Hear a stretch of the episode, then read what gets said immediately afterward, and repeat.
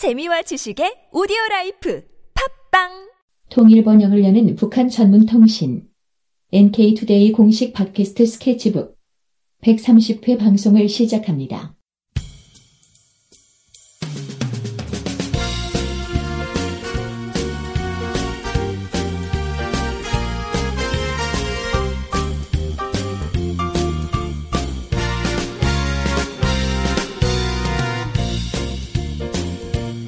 자, 축구방송에서 새로운 코너를 준비했습니다. 어, 저희가 북한 소식을 또 전문으로 전해주는 코너를 준비했는데요.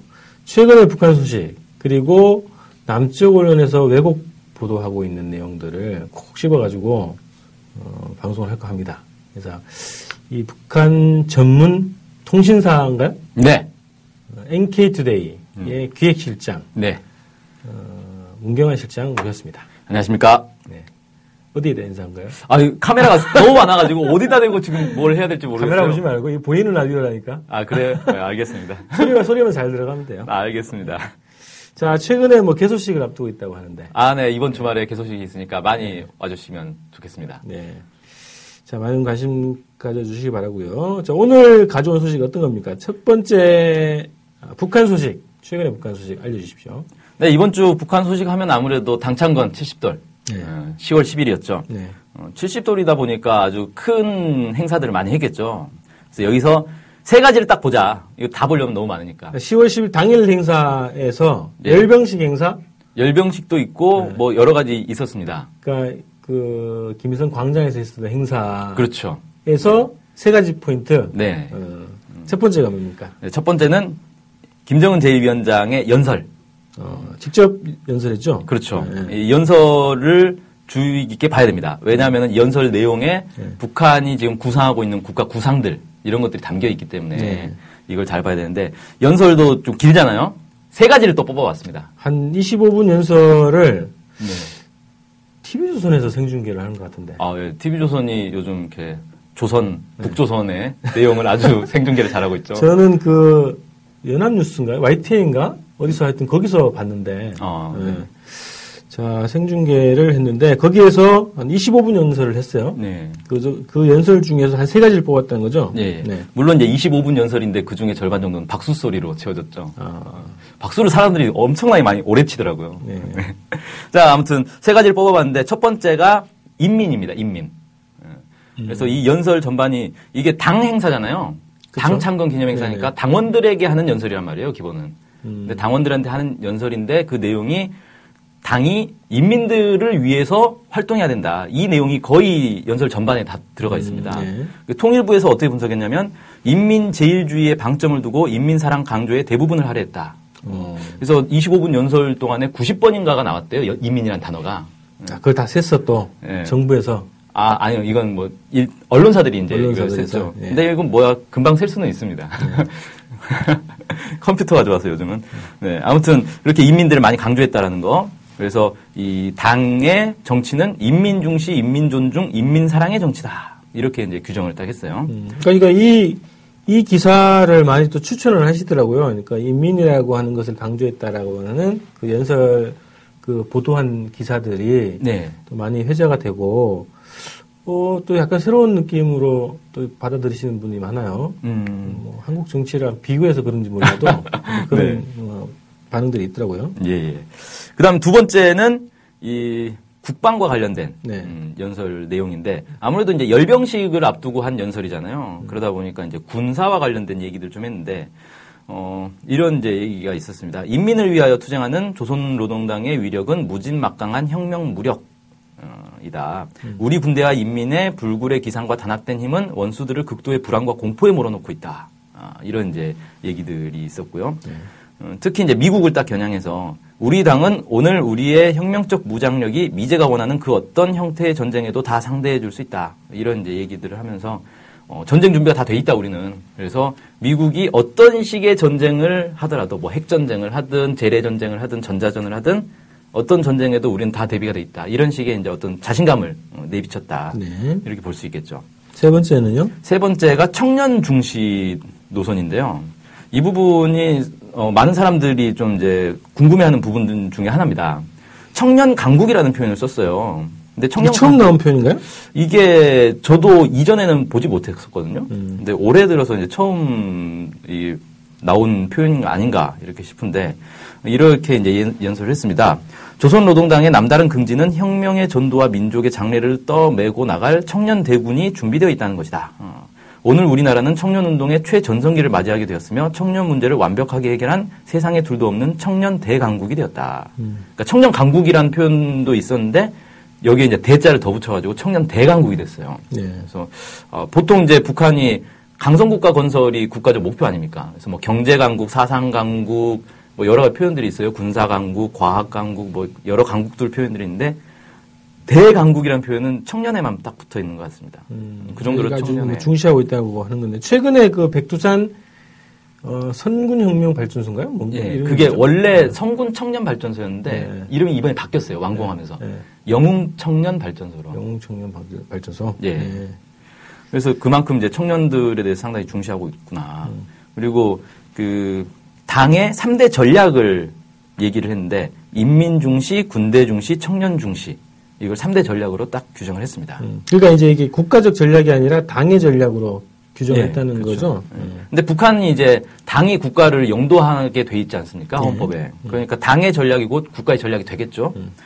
음, 그리고 이게 또 한 가지 인상 깊었던 게 뭐냐면은 이 열병식 끝나고 나서 평양시 군중 시위가 있었어요. 이게 10만 명이 참가한 군중 시위가 있었고 이거 끝나고 나서 저녁 8시부터 청년 횃불 행진이 시작됐습니다.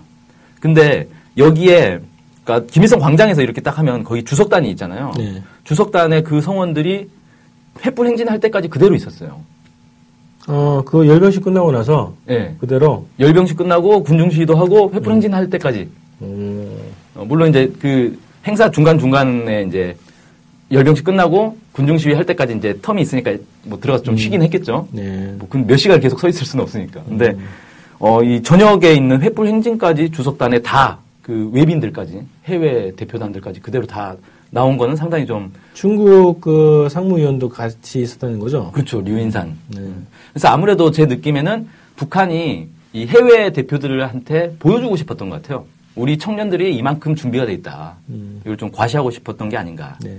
이런 생각이 들더라고요.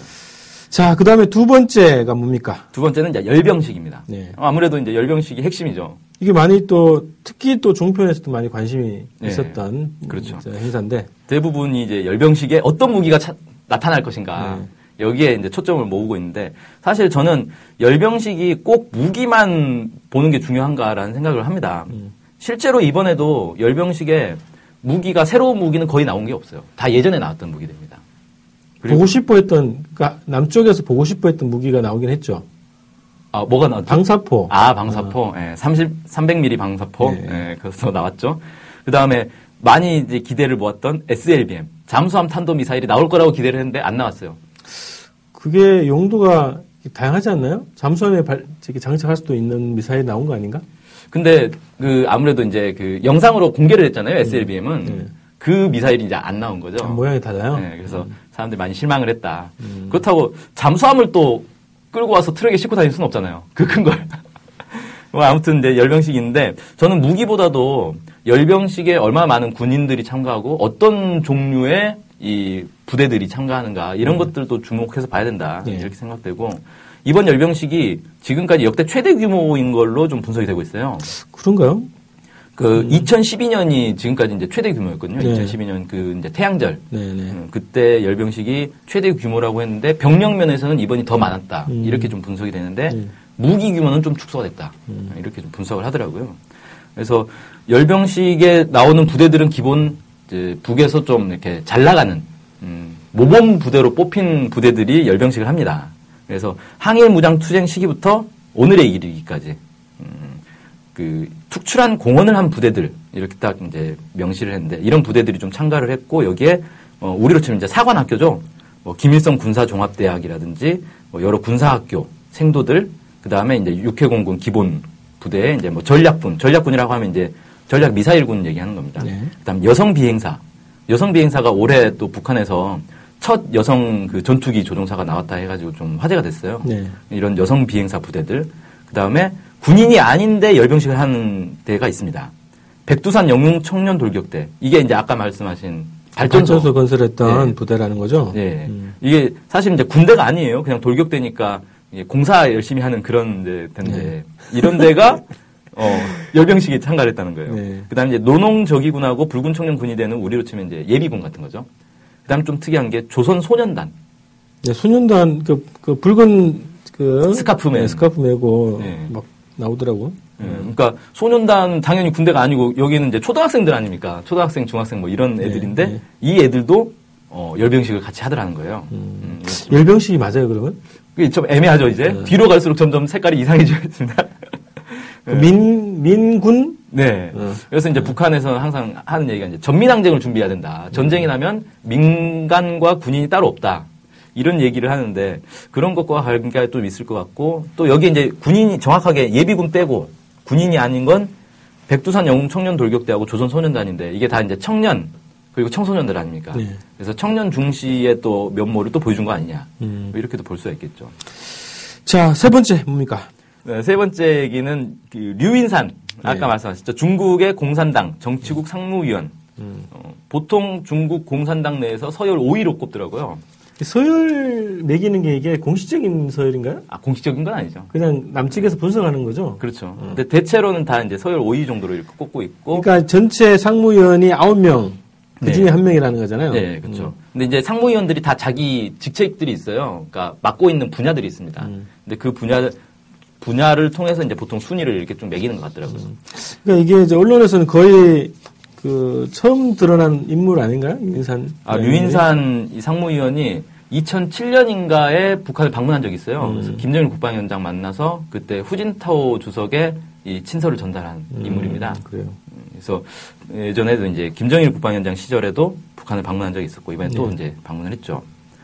어, 김정은 체제 들어서는 어쨌든 중국의 최고위급 방문이다 이렇게 좀 볼 수 있겠고 네. 어, 여기 이제 뭐 왕자루이 당 대외 연락부장, 장예수이, 외교부 당서기 뭐 이런 사람들이 같이 갔어요 대표단으로. 그래서 뭐 시진핑 주석의 친서도 좀 전달을 했고 어, 김정은 제1위원장과 이제 면담도 하고 그다음에 열병식장에서 바로 옆에 서서 또 나란히 네. 또 자리를 잡았죠. 그러게요. 그래서 이게 어, 지금까지 왜 북중 관계가 좀 문제가 있지 않느냐. 음, 뭐 정치적으로 약간 좀 소원해졌다. 뭐 네. 이런 분석들이 있는데 그게 이제 다시 봉합되는 음, 그런 거 아니다라는 걸 이제 좀 과시한 그런 게 아닌가 좀 싶기도 하고. 3박 4일 일정으로 들어왔어요. 네. 만날 사람이 많죠.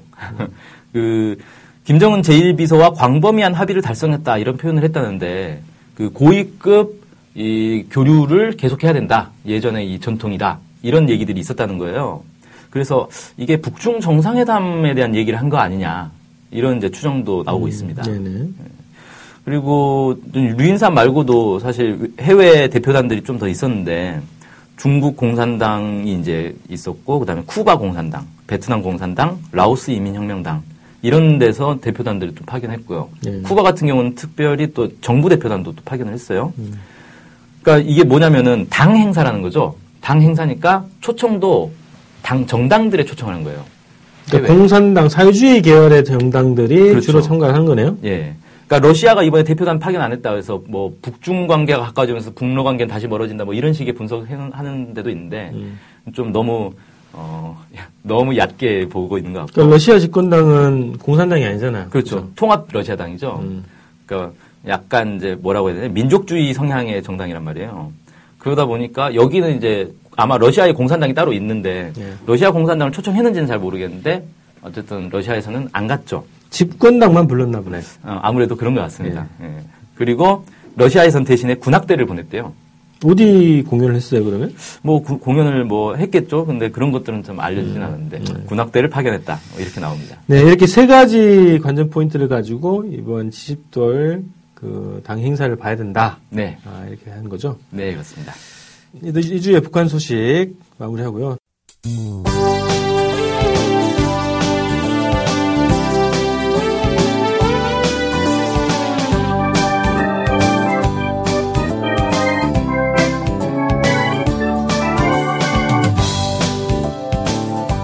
NK투데이가 협동조합인 것 알고 계시죠? 네, 언론 협동조합 NK투데이 조합이죠. 네. 근데 왜 협동조합이에요?